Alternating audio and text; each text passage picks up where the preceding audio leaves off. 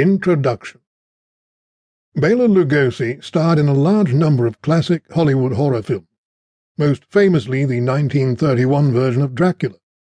He gave one of his greatest performances in Murders in the Rue Morgue, 1932, portraying Dr. Mirakle, a mad scientist who supports himself financially by running a carnival sideshow on the subject of evolution.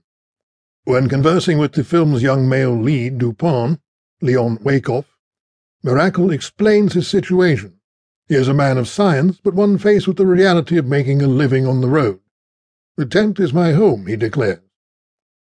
That line of dialogue speaks very much to the situation in which Lugosi found himself when World War II came to a close. Largely exiled by the Hollywood studio system, he had to find other kinds of acting jobs.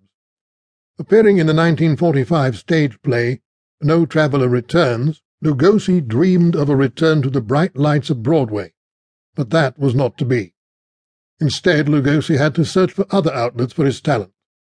Occasionally it seemed as if yet another of his plays might reach New York, such as Three Indelicate Ladies in 1947 or The Devil Also Dreams in 1950, but none of them did. And Lugosi's role in the film Abbott and Costello Meet Frankenstein, 1948, likely gave him the false impression that his Hollywood career could be resurrected.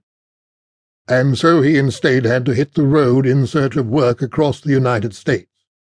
A few of the early Lugosi biographies wrongly gave the impression that his lack of film roles in the late 40s meant that he worked very little between 1945 and the spring of 1951, when he left America to embark on a stage tour of Dracula in Great Britain and Northern Ireland. But that version of events is quite false. Indeed, what we hope to do in this book is to rewrite the history of Lugosi's lost years by documenting just how much he did work in the post-war era.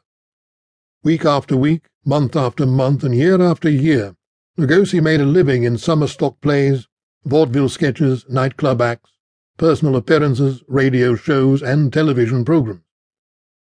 To be sure, Robert Cremer's monumental biography, Lugosi, The Man Behind the Cape, Henry Regnery, 1976, is quite aware that Lugosi found work in the late 40s, with its opening pages discussing his summer stock appearances in Norwich, Connecticut, in 1948.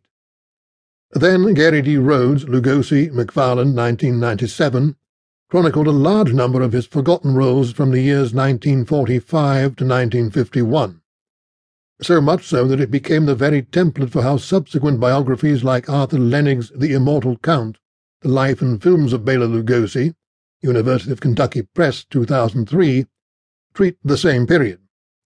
Rather than simply repeat what has been said before, however, we have opted to undertake an exhaustive study of all relevant primary sources that could be located.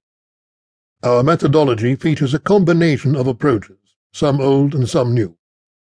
For example, the increasing number of digitized U.S. newspapers has proven quite important for our research. At the same time, we have necessarily relied on research trips to a number of brick and mortar archives carefully undertaking page-by-page examinations of old publications on microfilm. We have also dusted off many forgotten files of yellowing paperwork. In addition, we have had the good fortune to interview a number of persons who met and worked with Lugosi in the late 40s. Many of them, still alive and well in 2012, have never spoken to previous Lugosi researchers. Collectively, these primary sources have led us to a clear and rather unavoidable conclusion about Bela Lugosi's career. Our argument is that he was extremely busy between 1945 and 1951, far more so than has ever been understood.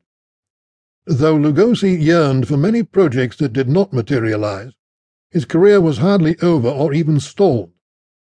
In fact, while his days as a film star were behind him, Lugosi was never busier during his entire life in America than during the years 1945 to 1951.